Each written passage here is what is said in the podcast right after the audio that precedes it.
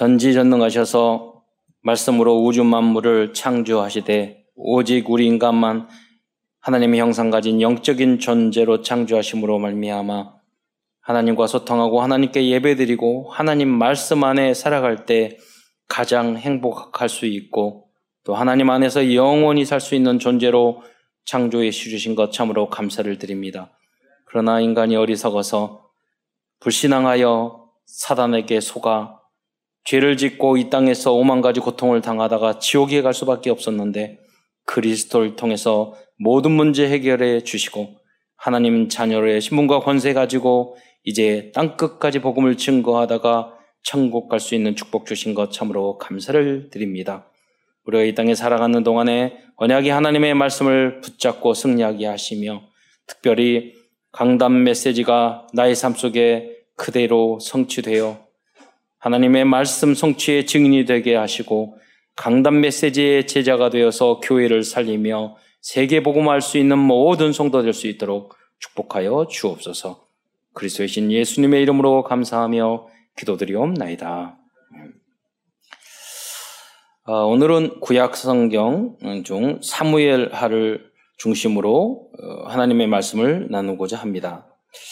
어, 사무엘 상도 마찬가지로 사무엘 상과 마찬가지로 사무엘 하도 다윗 왕에 관한 그런 내용으로 되어 있습니다. 사실 사무엘 하 전반부에는 뭐 사무엘의 이야기, 또 한나의 이야기, 그런 또 사울 왕에 대한 이야기 이런 부분이 있어서 어, 오히려 이제 다윗 왕의 일정 부분 다윗 왕 이야기가 없는데 그 사무엘 하에 하는 전체가 사실은 다윗 왕과 또 다윗 왕과 관련된 인물들에 대한 이야기로 이제 기록되어 있습니다. 그래서 사무엘 어, 상하가 제가 말씀드린 것처럼 이제 그냥 사무엘서보다는 다윗서라고 생각하는 게 오히려 이해하는 게 쉽다. 그래서 여러분 읽을 때 아, 다윗에 대한 이야기다. 이렇게.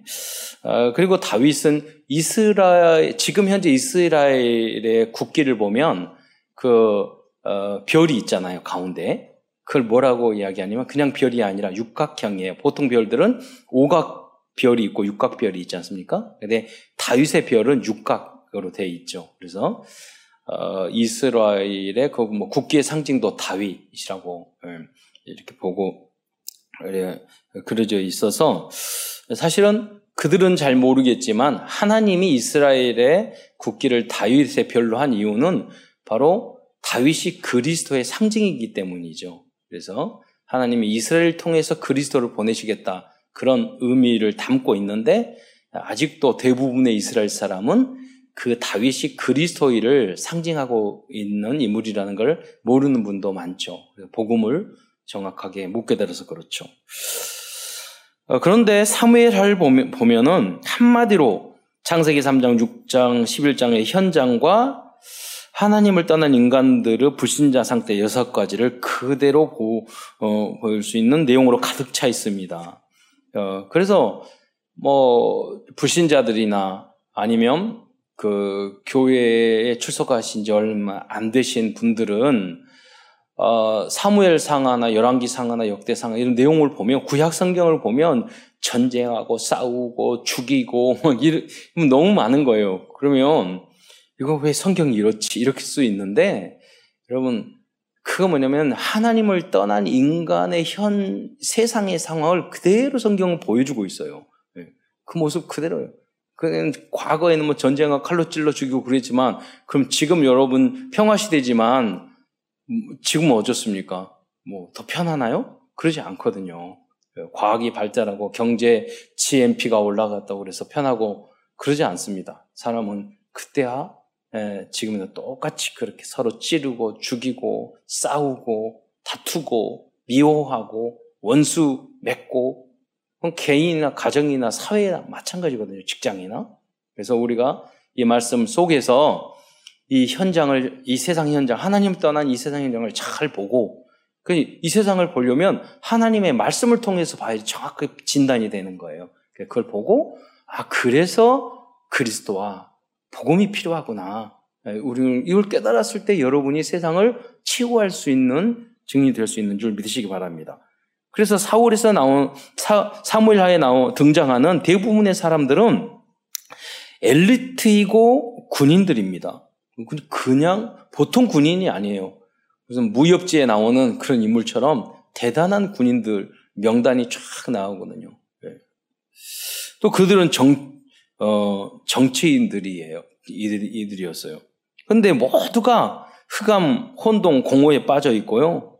사실은 사단의 올무, 틀 함정에 빠져 있는 것을 우리는 발견할 수 있습니다. 어, 이런 엘리트를 살리는 것이 바로 지교입니다. 여러분, 왕 옆에 있다는 것은 대통령 옆에 있다는 거예요. 여러분, 별 3개, 4개, 이런 분 여러분 만나기 쉽습니까? 쉽지 않거든요. 왕 옆에, 대통령 옆에 있다는 게 쉽지 않잖아요. 여기 사무엘 하에 나온 분들은 다 왕 옆에, 사울 왕, 뭐 무슨 왕, 다윗 왕 옆에 있었던 그런, 어, 대단한 그 장군들이 나와요. 그런데 이들이 모두 사단의 올무틀 함정에 빠져 있다는 거죠. 세상적인 각인, 에, 에, 그런 각인 뿌리 체질을 못 바꾸고 있다는 거죠. 예. 그래서 어, 이런 엘리트를 살리는 지교회가 필요한 줄 믿으시기 바랍니다. 여러분이 대단한 지식 필요 없어요. 이들이 이 재앙과 저주에 빠져 있어요. 복음만이 그들을 치유할 수 있어요. 살릴 수 있어요. 예. 그러면 여러분 학볼 필요 없어요. 예. 그냥 여러분이 하나님의 말씀 성취를 체험하고 이 말씀을 여러분 깨달으면 그들을 살릴 수 있어요. 그러면 여러분 강단 메시지 붙잡고 여러분이 말씀 성취를 체험하고 야 하나님이 이번 주도 나에게 우리에게 꼭 필요한 말씀을 주셨다. 그런 게 왜 중요하냐면요. 그러면 그 현장에 가서 다른 거 할 필요 없어요. 여러분 강단 복음 잘 여러분 걸 만들고 강단 메시지를 잘 증거하면 돼요. 그런데 여러분이 설교하면 안 돼요. 설명해도 안 돼요. 왜냐면 증인이 되면. 그러면요, 어떤 엘리트도 대단한 사람도, 야, 이런, 이런 내가 삶에 이렇게 있었는데, 강남에서 하나님 이 말씀을 줘서 나를 이렇게 치유하시고, 이렇게 미리 보여주셨다. 그러면요, 그분들이 다 안다고요. 그건 아무리 사회적으로 높아도, 야, 이렇게 예배를 드리는 거. 이래서 주일 성수가 예배가 중요하구나. 이런 걸 알게 되잖아요. 그것을 하는 게 지교회예요. 예. 여러분 성경 공부하고 그런 것이 아니에요. 여러분. 그러면 지속할 수 있어요. 계속 누룩처럼 하나님의 나라가 퍼져 나가게 되는 거예요. 또 이러한 엘리트를 살릴 미래의 우리 랩런트를 키우는 것이 미션홈, 네, 그런 그것이 바로 미션홈입니다. 어떤 분들은 미션홈을 따로 하라고 그러는데 뭐 따로 할 필요 없어요. 여러분 가정이나 잘 살리세요. 그래서 강산 메시지에서 내 가정에서 빛이 되고 치유하면 그게 미션홈인 거예요. 그래서 이 아이 이 아이들을 또 정말 미션홈을 할 수 있는 제자로 만드는 것이죠. 그 성공하고 그 응답을 받은 분들이 우리 가정이 아니라 새로운 미션홈을 했을 때 그 현장에 또 뭐 우리가 품앗이로 다른 어, 자녀들도 살릴 수 있는 그런 미션홈의 제자가 될 수 있는 거죠.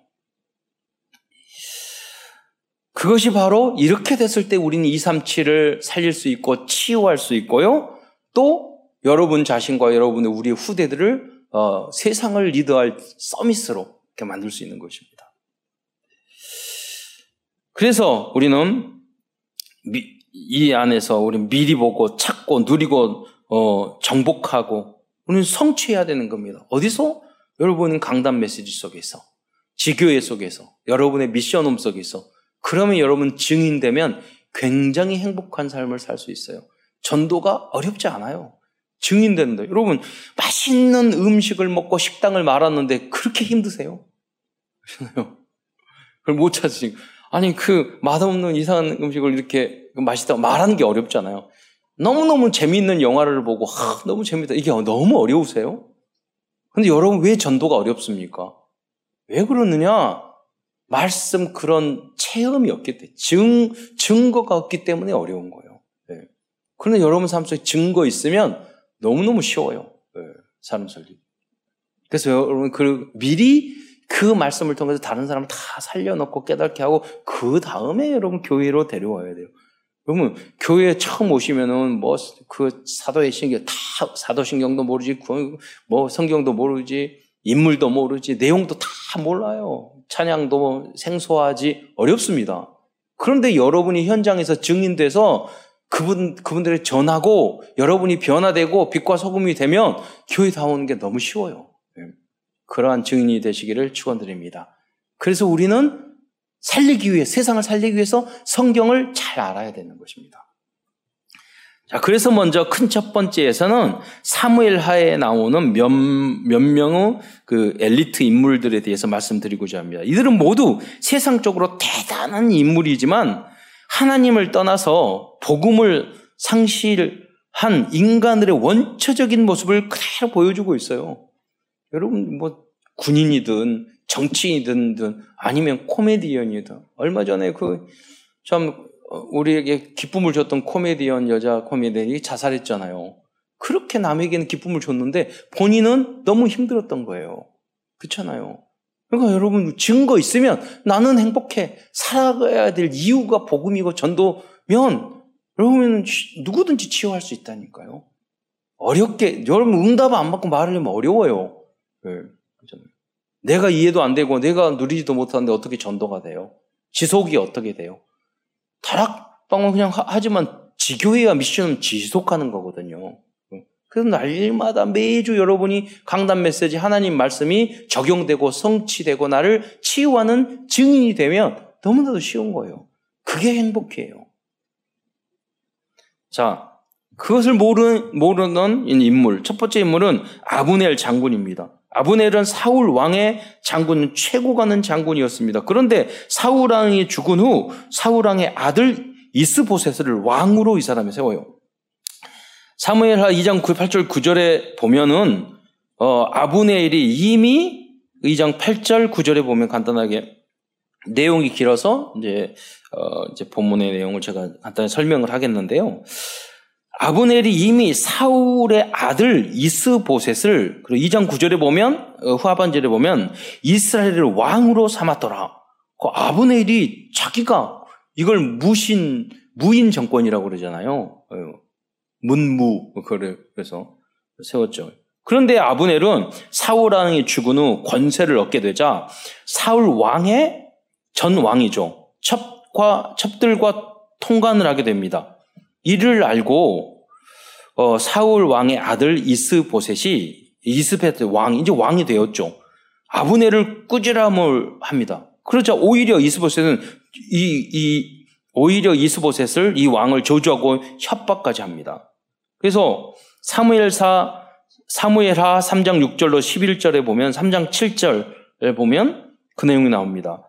중간에 이스보셋이 아브넬에게 이르되 내가 어찌하여 내 아버지의 첩과 통관하느냐 어, 하니 3장 8절에 보면 아브넬이 이스보셋의 말을 매우 분하게 여겨 이르되 자기가 잘못해 놓고 그런 사람 많잖아요. 잘못한 거 꾸지람을 하면 자기가 화낸 그런 사람 대부분이에요. 여러분 다 그러잖아요. 예. 그래 뭐라고 하면 내가 유다의 개머리냐? 이게 무슨 개머리냐? 이게 무슨 말인가 해서 다른 성경 번역을 봤더니 공동 번역에 보면 어, 내가 유다의 개머리냐? 이게 뭐냐? 나를 개대가리로 아시오? 이렇게 번역을 해놨어요. 이 공동 번역은 굉장히 직설적으로 표현하거든요. 나를 개머리. 쉽게 말하면 우리 말할 때 이제 개새끼냐, 여러분. 어? 개의 자녀. 이렇게. 어, 개머리. 어, 이렇게 이야기하는 거예요. 그래서 그러면서 3장 8절 하반절에 보면 이 여인에게 관한 허물을 내게 돌리는도다. 이걸 또 공동 번역의 번역을 보면 하찮은 여자 일로 나를 책잡으시오. 내가 잘못했는데 이 잘못을 지적하느냐 이거예요. 너가 뭔데 왕인데 그리고 자기 사우랑의 아들인데. 예. 자 그러자 사무엘하 3장 11절에 보면은요, 이 이스보셋 왕이 아브네를 두려워하여 감히 한마디도 대답하지 못하니라. 이렇게 기록되어 있어요.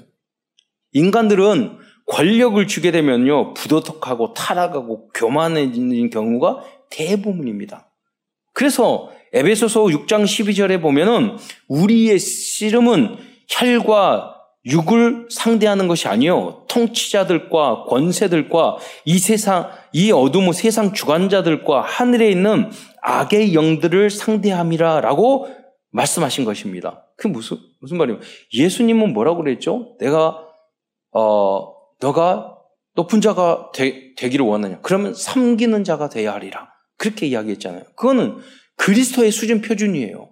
그런데 인간들은 약 간 자리 높아지면은요, 밑에 사람 누르고 말 함부로 하고 교만하고 하지 말아야 할 짓도 하고 이러거든요. 예.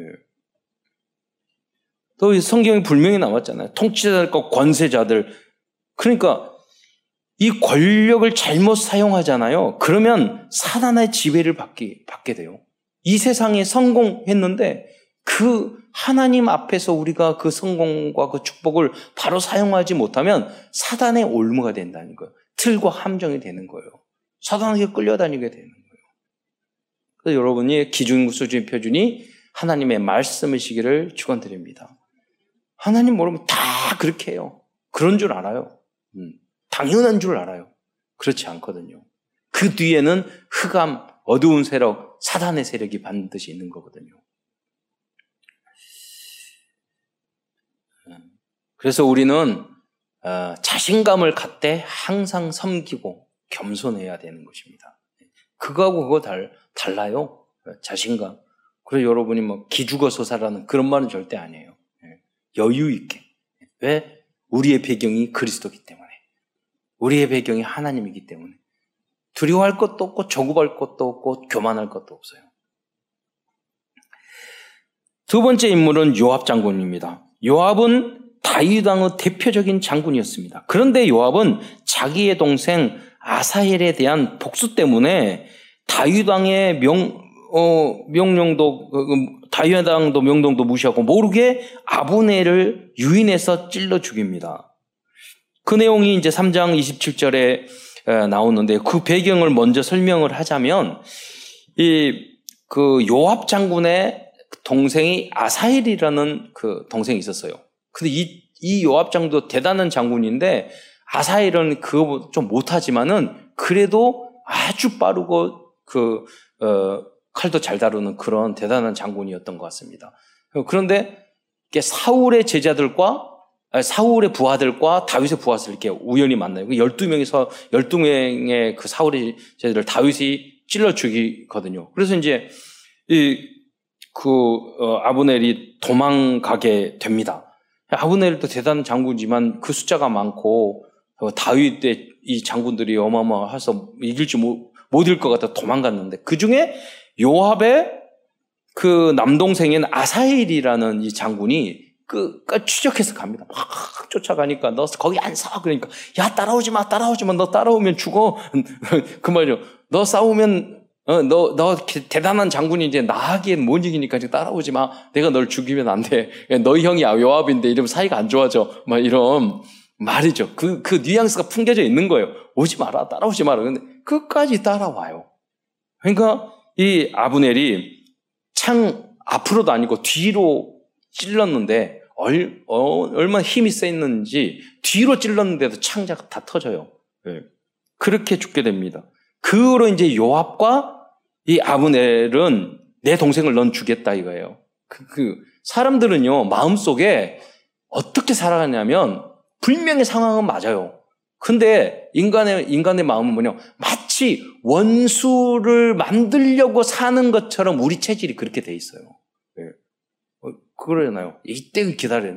우리의 체질이 그런다니까요. 화평을 취하는 게 아니라 원수 만들려고 사는 것처럼. 그러면 그런 상황이 딱 오잖아요. 원수 쉽게 만들어요. 쉽게 정죄하고. 우리의 체질이 그래요. 마귀 체질이고 하나님의 떠난 체질이에요. 딱 상황이 만, 만, 만들어졌잖아요. 그래서 아브넬이 나중에 이 상황을 정치이니까 보고더니 아 이게 사울왕에 붙으면 안 되겠고 다윗왕에 붙어야 되겠거든. 그래서 아, 이스라엘에 있는 그 장로들과 그 사람 다 설득해서 우리가 이제 다윗 왕을 다윗 왕으로 밀자. 그리고 다 협약을 하고 다윗 왕을 찾아와 가지고 내가 제가 당신의 부하가 되겠습니다. 그렇게 말 말을 하고 돌아가요. 그 모습을 요합 장군이 멀리 본 거예요. 어, 저놈이 왜 내 남동생을 죽인 저놈이 왜 왔지? 그러면서 이제 다윗 왕하고 관계가 이렇게 좋아지면 안 되잖아요. 그러니까 자기 부하를 보내 가지고 다시 오라고 그래요. 그러니까 이 아브넬은 생각하기를 아 다윗이 나를 부른 무슨 일이 있어서 의논할 일이 있는 모양이다 돌아 돌아오거든요. 그때 에, 몰래 불러내 가지고 칼로 찔러서 이 아브넬을 죽이는 거예요. 어, 요압의 모습이죠. 사무엘하 3장 27절에 보면 그 내용이 나옵니다. 우리 한번 설명을 들었으니 같이 한번 읽어보도록 하겠습니다. 자막입니다. 사무엘하 3장 27절. 시작. 아브넬이 헤브론으로 돌아오매 요압이 더불어 조용히 말하려는 듯이 그를 데리고 성문 안으로 들어가 거기서 배를 찔러 죽이니 이는 자기의 동생 아사헬의 피로 말미암음이더라. 예. 지금은 칼로 안 찔리지만 여러분이 말로 많이 찔러 죽이잖아요. 그 도구만 좀 달라졌을 뿐이에요. 예. 그래서 완전 복음이 안 되면 이런 실수, 이런 실수를 계속 한다니까요. 인간들의 역사를 보면 전쟁과 다툼과 복수의 역사인 경우가 참 많아요. 예. 그런데 사무엘하에 보면 이러한 인물과 다른 인물들이 나와요. 어, 이름 이름은 있는데 알, 그다지 알려지지 않은 다윗의 새 용사가 기록되어 있어요. 그래서 전 다윗의 새 용사 이런 이야기를 많이 들었거든요. 그래서 그런데 이름을 잘 모르겠는 거예요. 자 이번에 곰곰이 다시 자세히 찾아봤어요. 세, 그 세 사람의 이름은, 어, 요셉 바세밭, 바세, 바, 바세벳, 요셉 바세벳. 그리고 두 번째, 어, 용사는 엘르아살. 세 번째 용사는, 어, 삼마. 그래서, 그래서 사무엘 하에 보면, 어, 또 두 번째, 세 번의, 뭐, 예를 30명의 용사, 30명의 장군, 37명의 장군, 그 많은 인물이 나와요. 그런데 그 무슨 이야기 하면 첫 번째 용사보다는 못하였더라. 이런 말이 나오, 나오는 거죠. 이 세 용사는요, 어, 조용하게 사울, 다윗 왕을요, 조용하게 주었던, 우리로 말하면, 어, 보호자, 동역자, 식주인의 역할을 했던 거예요. 음, 크게 높은 자리에 앉아있지, 앉은 건 아니지만은, 이 다윗 왕국을 세우는데 가장 중요한 하나님의 나라를 세우는데 조용히 그 공로를 세웠던 인물이에요. 그럼 그 계기가 어떻게 됐느냐? 어, 물론 하나님의 은혜이지만 이들은 어, 디서부터 세워졌냐면 이들은 다윗이 이제 전쟁을 하면서 진, 에, 지나가는 말로 베들레헴을 지나가다가 목이 마르니까 무, 베들레헴 우물을 먹고 싶다 이렇게 말을 한 거예요. 음, 어, 그, 왜 베들레의 우물을 먹고 싶다 말했을까요? 다윗의 고향이 베, 베들레헴이에요. 그러니까 예수님도 태어난 것도 베들레지만 그 그래서 다윗이 예수님의 상징이라는 말이에요. 그러니까 어렸을 때 마셨던 그 우물물 먹고 싶은 거죠. 그 지나가는 말로 했는데 이 세 장군이 몰래 잠입을 해가지고 어 그 베들레헴 우물에 물을 떠와요. 그냥 지나간 말을 했는데 예. 복음은 이런 것이에요. 어, 사소한 것인 것 같지만 그 이야기가요 영생의 우물이 될 수 있어요. 예. 당시 베들레헴은요 블레셋 군대가 주능, 주능하고 있었던 적진의 중심지였어요. 이 사건을 복음적으로 해석하면 이 세 용사는 그리스도의 고향인 베들레헴에 가서 목숨을 걸고 생명수를 길러서 총, 길러온 충성된 그리스도의 제자라고 말할 수 있어요. 이 내용, 단순한 내용 속에서 우리는 많은 언약을, 많은 영적인 깨달음을 우리가 어, 발견할 수 있어요. 우리는 무슨 말이냐면 이 우물물이요 그리스도의 고향 베들레헴의 이 생명수예요. 내가 생명수라고 그러는데 이 생명수를 주, 둘러싸고 있는 사람들이 누구죠? 블레셋 적이에요. 사단의 세력이에요. 그러니까 우리가 복음을 알고 깨닫고 한다는 게 굉장히 어렵잖아요. 음, 완전 복음을 알기가 우리들이 이 복음을 알고 이해하기 위해서는 새 용사처럼 내가 생명건 헌신을 하지 않으면 그 생명수를 떨 수가 없을 수가 있어요. 대충 교회 나 다니고 대충 하고 대충 복음 말씀 배우고 그러면 참 생명수를 못 떠는다니까요. 종교 생활밖에 안 돼요. 예. 그리고 여러분 강단 어디를 가든지 마찬가지예요. 우리 삶 속에 적용할 목사님 이야기도 여러분 많은 설교 중에 스쳐 지나가는 그런 메시지 중에서 굉장히 중요한 생명수가 있어요. 의미가 있어요. 언약이 있어요. 그를 지나가면서 하는 이야기를 탁 의미를 알고 그건 내 것으로 만들어요. 그새 용사예요. 여러분 회사에도 마찬가지고 가정 안에서도 마찬가지예요. 굉장히 중요한 이야기인데 그냥 흘러 지나가면서 잠깐 한 말을 어, 말할 수 있어요. 그 내용 항상 깨어 있어야지만 그 의미를 알 수 있는 거죠. 네. 그 이세 용사는 그런 영안이 있었던 거예요. 그런 어떤 눈치가 있었던 거예요. 그러니까 전쟁에서도 이기고 지혜로운 용, 용사가 되었죠. 말을 몇 번 해도 못 알아듣고 안, 안 알아듣고 어, 저기 불순종하고 불신한 거 그런 사람이 얼마나 많은데요. 예, 그잖아요. 몇 번 말을 해도 못 알아들어. 왜? 알아듣기 싫으니까. 영적, 그걸 영적 상태라고 그래요. 예. 이세 장군은요, 진, 정말로 이 다윗 왕국, 하나님의 나라를 세워야 할 때 내가 무슨 역할을 해야 되고 무슨 헌신을 해야 될지를 알고 있는 지혜롭고 용맹한 그런 충성된, 어, 그런 제자들이었던 거예요. 그래서 새 용사라고 나오는 거예요. 요압과 아브넬과 이런 사람하고 달랐단 말이에요. 다음은 다윗의 아들 압살롬입니다. 반대적인 인물이 되죠. 다 기회가 왔는데 자기의 동기 가지고 놓쳤던 인물 압, 압살롬이죠. 압살롬은 다윗의 아들이었는데요. 너무나도 잘생긴 어, 남자다운 사람이었어요. 그래서 제가 보니까 최초의 아이돌인 것 같아요. 왜 그러냐면 사무엘하 14장 25절에 보면 압살롬을 뭐 그냥 잘생겼다, 남자답자 그렇게 표현하지 않고요. 압살롬 같이 아름다움으로 크게 칭찬받은 자가 없었으니 그는 발바닥부터 정수리까지 흠이 없습니다. 이런 외모를 가졌다니까요. 그런데 또 그 누이 다말, 다말도 아주 예뻤던 것 같아요. 그러니까 이복 동생 암론이라는 이름도 좀 이상해요. 암론. 어, 이 암론이라는 사람이 그 압살롬의 저, 여동생을 이복 동생이죠. 외모에 해서 너무 자기가 어, 좋아한다. 그러니까 그래 그래 가지고 자기 방으로 유인해 가지고 강제로 이제 그 이 성폭행을 하죠. 그리고 자기가 성공하니까 사랑했던 것보다 더 미워해하는 거예요. 예. 그런 상황이 있었어. 그러니까 앞 충, 충분히 압살로 마음속에는 이 암, 암놈을, 어, 암론을, 암놈이 아니라, 암론을 죽이고 싶은 그런 원수 마음이 있었죠. 그런데 합, 그렇다면, 뭐, 다윗 왕에게 말하고 합법적으로 암론도 그렇고, 압살롬도 그렇고, 그런 징계를 할 수 있는 그런 거 있었어요. 그런데 자기의 그런 원수, 자기의 기준, 자기의 힘을 통해서 원수 갚으려고 하는 게 있었던 거죠. 사람들이 다 그런 걸 가지고 있어요.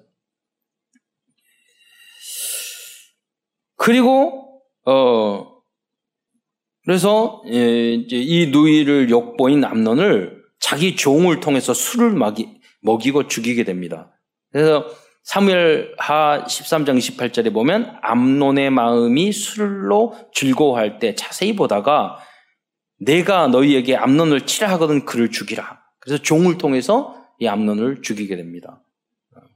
다 우리도 그러잖아요. 우리 원수 이유는 참 정당해요. 저놈을 죽여야 되는 것이 너무 마땅하고요. 주변에 있는 사람도 저놈은 죽여야 돼. 그럴 수 있어요. 그거는 맞는 말이라니까요. 그런데 우리는 지극히 선한 선택을 해야 돼요. 예. 그게 선한 선택이에요. 그것도 맞을 수도 있어요. 정당한 방법이에요. 그래서 우리는 복음을 받고 우리 용서함을 받았기 때문에 우리의 선택은 복음적인 선택, 지극히 선한 선택. 그 완전 복음, 완전 복음의 체질이 되지 않으면 안 되죠. 그래서 복음 깨달으면 구원받을 수 있어요. 오직 하면 확신을 가질 수도 있어요. 그거 가지고는 세상을 이길 수 없어요. 그래서 여러분 완전 복음의 사람이 되도록 도전해야 되는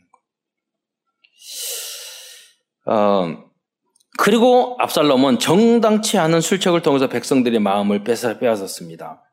어, 사무엘하 15장 22절부터 6절. 여러분 다윗에게는 왕자들이 많았거든요.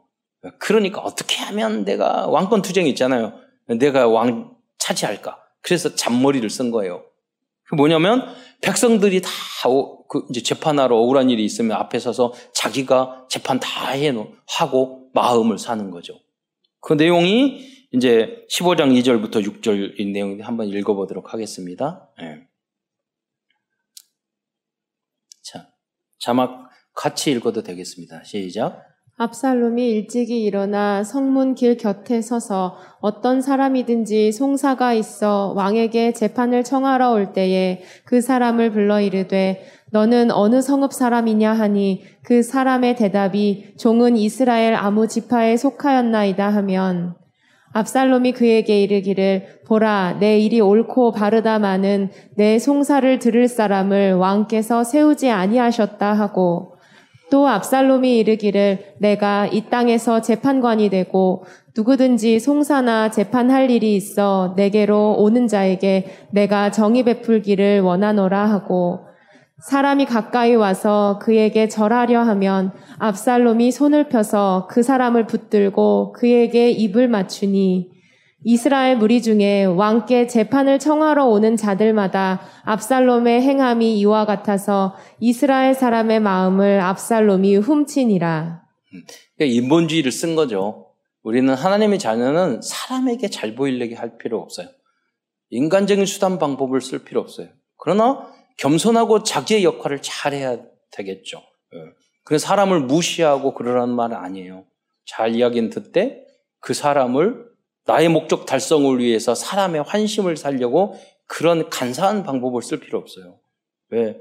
우리는 하나님 앞에 우리가 바로 쓰고 우리가 해야 될 역할을 잘 하면 되는 거예요. 그런 사람이 대부분이에요. 현장에서는 다 그래요. 100% 그래요. 거의. 그래서 우리는 하나님의 말씀의 기준, 수준, 표준으로 바꿔야 돼요. 네.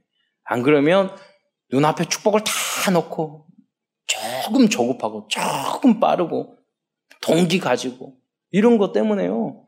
내가 받을 축복도 못 받는다니까요. 못 기다려. 그냥 못 기다리는 게 기도 안 하기 때문이에요. 하나님께 집중하고 기도해야죠. 어. 그래서 여러분 조급하고 못 기다리는 게 영적인 문제의 가장 흔하고 일반적인 문제예요. 그거부터 해결해야죠. 그래서 우리는 말씀이 필요하고 문제가 생겼을 때 먼저 기도, 기도 먼저 집중. 그 영적인 힘을 얻어야지 그 문제를 보고 이길 수 있는 거거든요.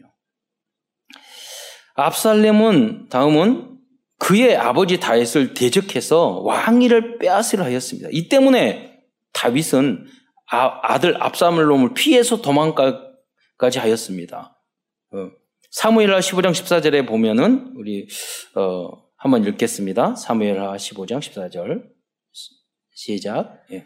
다윗이 예루살렘에 함께 있는 그의 모든 신하들에게 이르되 일어나 도망하자 그렇지 아니하면 우리 중 한 사람도 압살롬에게서 피하지 못하리라 빨리 가자 두렵건대 그가 우리를 급히 따라와 우리를 해하고 칼날로 성읍을 칠까 하노라 여러분, 이, 이 모습을 보면요. 다윗 왕의 인격과 아버지로서의 사랑을 알수 있어요. 그때 당시에는 자식이어도요.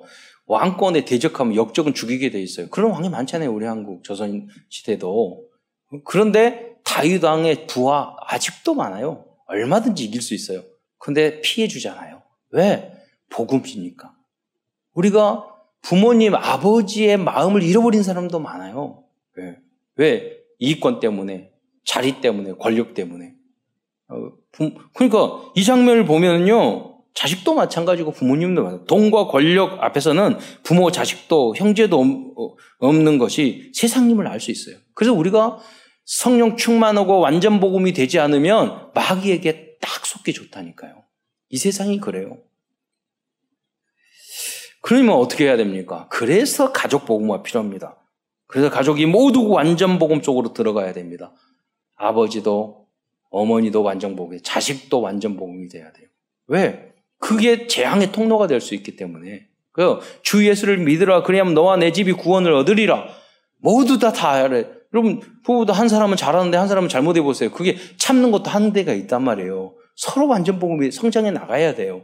예. 그래야지 문제가 안 깨진다니. 앞으로 가정 다 깨져요. 오늘 오늘 두 분이 이렇게 찬양하고 피아노 치고 이렇게 하니 그러니까 이분들은 정체를 모르겠다느라니까 상담간지 아니면 사업간지 음악간지 못하는 게 없으셔. 예. 그래서 어 아니 뭐 그러 그러지만 여러분 재능 많은데요. 뭐 달란트 많은데요. 그럼 고집도 세거든요. 그럼 완전 복음이 아니면 부딪히면 더 깨, 세게 깨져요. 그러잖아요. 그러니까 엄마도 아빠도 능력 있는 엘리트일수록 다 복음으로 나를 변화시키고 겸손하게 거듭나야 되는 거예요. 그러나 결국 아브라함은 자랑거리였던 긴 머리카락이 나무에 걸려 요압 장군에 의해서 죽게 됩니다. 어, 그 내용이 18장 어, 19절의 장면에 나옵니다. 음, 뭐 성경이 여러분 사무엘 뭐 읽으라고 해도 잘 안 읽는 분이 많기 때문에 그래서 주일날이라도 우리 성경을 봐야 되기 때문에 한번 읽어보겠습니다. 18장 예, 9절 시작. 압살롬이 다윗의 부하들과 마주치니라 압살롬이 노새를 탔는데 그 노새가 큰 상수리나무 번성한 가지 아래로 지날 때에 압살롬의 머리가 그 상수리나무에 걸림에 그가 공중과 그 땅 사이에 달리고 그가 탔던 노새는 그 아래로 빠져나간지라. 이와 같이 사물 하에 하에 등장한 대부분의 내용들과 사람들은 하나님을 떠나 복음을 상실한 그래서 결국은 재앙과 저주를 받을 수밖에 없는 그리고 인간들의 그 잘못된 원초적인 모습을 그대로 보여주고 있습니다. 그래서 이들은 모두 그리스도가 필요한 사람들입니다. 여러분 정치인들이라든가 뭐 세상 엘리트랑 막 문제를 일으키잖아요. 돈 많은 포로요. 그럼 당연한 거예요. 복음을 가진 우리도 하나님도 알고 그리스도 아는 우리도 그냥 넘어지는 쉽게 넘어지는데 하나님도 그리스도도 어, 복음도 모르는 천국 지옥도 모르는 세상 사람은 당연히 이 세상에 나 중심, 쾌락과 돈, 육신 중심, 성공 중심으로 살 수밖에 없잖아요. 너무 당연한 거예요. 그들을 여러분 손가락질하고 비판할 필요도 없어요. 왜? 우리 여러 우리가 복음을 알려주지 않아서 그 사람들이 그렇게 된 거예요. 그러니까 여러분이 먼저 그걸 깨닫고 그들에게 답을 줘야 돼요. 그게 다락방이요, 지교회고 미션홈인 줄 믿으시기 바랍니다. 후대들에게 이거 이 현장을 알려 눈을 열어줘야 돼요. 당연히 이럴 수밖에 없다, 세상은. 큰 두 번째는 그리스도가 필요한 다윗 왕에 대하여 말씀드리고자 합니다. 다윗 왕은 그리스도의 모형이지만 그리스도는 아니었습니다. 그래서 다윗 왕은 어린 시절과 청, 청년 시절에는 훌륭한 믿음을 보여주었지만 결국 다윗도 다른 사람들처럼 죄와 불신앙에 빠지고 말았습니다. 그 대표적인 예가 사무엘 하에 나오는 두 가지 이야기입니다. 그 첫 번째 이야기는 다윗 왕이 다윗이 왕이 된 후 남의 부인을 빼앗고 살인까지 한 사건입니다. 그 부인의 이름은 바세바였고 남편은 충성된 장군 우리아였습니다. 다윗은 어느 날 그 내용을 보면 왕궁에 있을 때 바세바라를 보게 됩니다. 그 사무엘라 11장 2절부터 5절을 어, 보면은요. 뭐 이 부분은 그냥 자막만 띄워주세요. 순서에 따라 읽진 않고 제가 보겠습니다. 11장 2절에 보면은 여기 왕궁 옥상에 거닐다가 음, 이게 사람이 평화롭고 한가할 때 문제라니까요. 그, 그, 그러다가 한 여인이 모욕하는데 심히 아름다워 보이더라. 제가 이스라엘도 가봤는데 왜 그러냐면 이스라엘 성이 산이기 때문에요. 예루살렘 산이 높기 때문에 높은 상이 높아요. 그러면 밑 밑에 있는 그 집들이 다 보이거든요, 위에서. 예, 그래서 이제 이렇게 보이게 된 예, 상황이 지리적으로 그렇습니다. 예. 여러분, 성령 충만하지 않으면 우연한 것이 여러분을 망치게 되는 거예요. 그래서 천군천사의 도움이 필요해요. 성령 인도가 필요해요. 11장 13절에 그, 그 여인에 대해서 물어보는 거예요. 이 여인이 누구냐? 그러더니 햇사람 우리아의 아내 바세반이다. 그래서 사람은 전령을 보내서 이 여자를 자기로 데려라고 합니다. 그 11장 4절의 이야기고 그런데 그 11장 5절에 보면 그 임신하게 된 거예요. 이 소식을 들은 다윗은 바세바가 임신한 것을 숨기기 위해 전쟁터 전방에 있는 우리아를 불러서 술을 먹이고 집으로 가도록 합니다. 그러나 우리아는 집에 들어가서 자지 않고 집 앞에서 자게 됩니다. 그 우리아가 대단한 거예요. 나의 부하들과 부하들은 전쟁에서 지금 목숨을 걸고 싸우고 있는데 내가 집에 왔다고 해서 집에 들어갈 수 없다. 그래서 술 먹었는데 취중에도 길바닥에 잔다니까요. 어, 얼마나 훌륭한 장군입니까? 이에 당황한 다윗 왕은 우리아를 전쟁터 최 전방으로 보내라는 조서를 상관에게 상관이 또 요압이었거든요. 보내어 전사하게 하였습니다. 다윗은 최고로 충성된 용맹한 부하를 자신의 죄를 감추기 위해 죽게 만들었던 것입니다. 이것은 오늘날 지도자들의 모습이고 우리들의 모습입니다. 우리도 그러잖아요. 내가 잘못했고 죄 지어놓고 이걸 감추기 위해서 다른 사람을 죽이잖아요. 그래서 책임 전가를 하고. 우리, 그게 우리의 모습이에요. 그래서 로마서 3장 10절에 기록, 기록된 바 뭐라고 했어요? 의인은 없나니 한 사람 하나도 없으며 라고 말씀하신 것입니다. 그래서 모든 사람이 그리스도가 용서, 용서가 말씀이 필요한 줄 믿으시기 바랍니다. 두 번째로 다윗이 보면 대표적인 그런 어, 그런 이야기는 죄와 어, 대표적인 죄와 불신앙은 어, 인구수를 센 것입니다. 소년 시절 혼자 인구수가 필요 없어요. 혼자서도 골리앗과 블레셋 군대를 이겼던 다윗이었지만 언약과 믿음이 약해지자 불신앙을 선택했어요. 그래서 사무엘하 24장 4절에 보면은 요압에게 인구 조사를 명령합니다.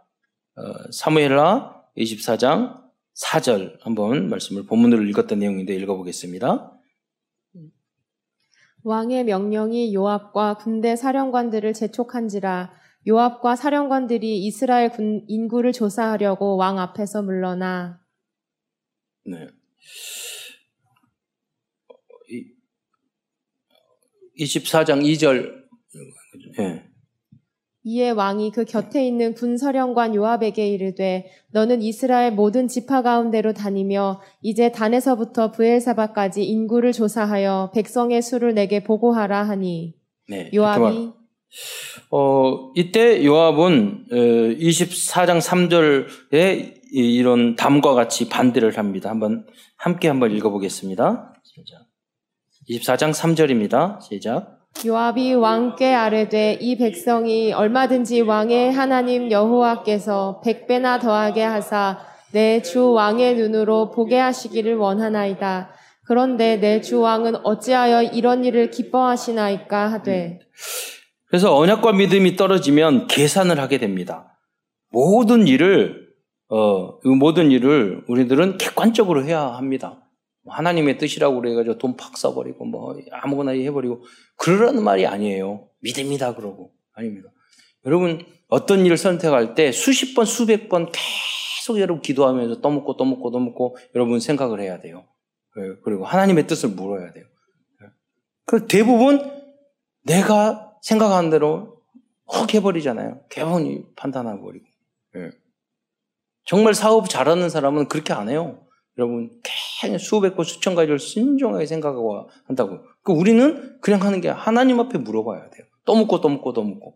하나님은 전지전능하셔요. 급하다 그런 거 없어요 하나님 앞에. 그때 그 상황이 안 됐다 아니에요 하나님 기도해서 늦어도 올 것은요 하나님이 다 돌려서 더 크게 여러분 오게 해요. 그러니까 조급하게 생각하는 게 중요한 게 아니라 여러분 하나님을 믿는 믿고 하나님 앞에 기도해서 응답받는 게 중요한 줄 믿으시기 바랍니다. 그러나 그리스도인들은 깊은 기도 속에서 그래서 에, 그래서 그 깊은 성령 인도를 받아야 하는 것입니다. 이 장면은 그리스도인들이 어떤 것을 선택할 때 단지 세상적인 계산만 해서는 안 된다는 것을 말씀하고 있는 것입니다. 뭐 인구수가 많고 적고 숫자가 적고 많고 그게 문제가 아니에요. 하나님의 계획이 어, 디에 있는지 그, 그 성령으로 충만하니까요. 다윗이 어렸을 때는 골리앗과 그 강한 블레셋 군대가 눈에 안 보였어요. 왜? 미리 봤어요. 승리를, 정복을 미리 봤어요. 그러니까요. 믿음은 바라는 것들의 실상이잖아요.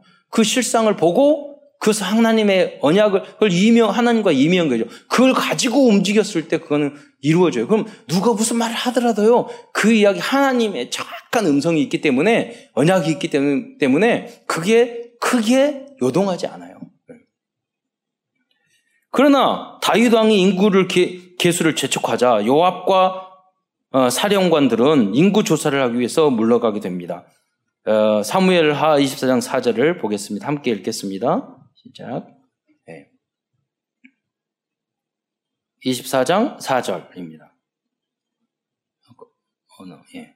왕의 명령이 요압과 군대 사령관들을 재촉한지라 요압과 사령관들이 이스라엘 인구를 조사하려고 왕 앞에서 물러나. 음. 그러나 9월 어, 9개월 20일 동안 인구를 조사한 후 인구 계수에 대한 최종 보고를 받은 다윗은 마음의 자체고 하나님께 바로 회개하게 됩니다. 그, 이 하나님의 뜻이 아닌데 이걸 시켜놓고 9개월 동안 굉장히 양심이 찔렸던 거죠. 굉장히 중요한 거예요. 어떤 분은요, 자기가 잘못하고 실수하고 해놓고도 양심에 찔림이 없는 사람이 있어요.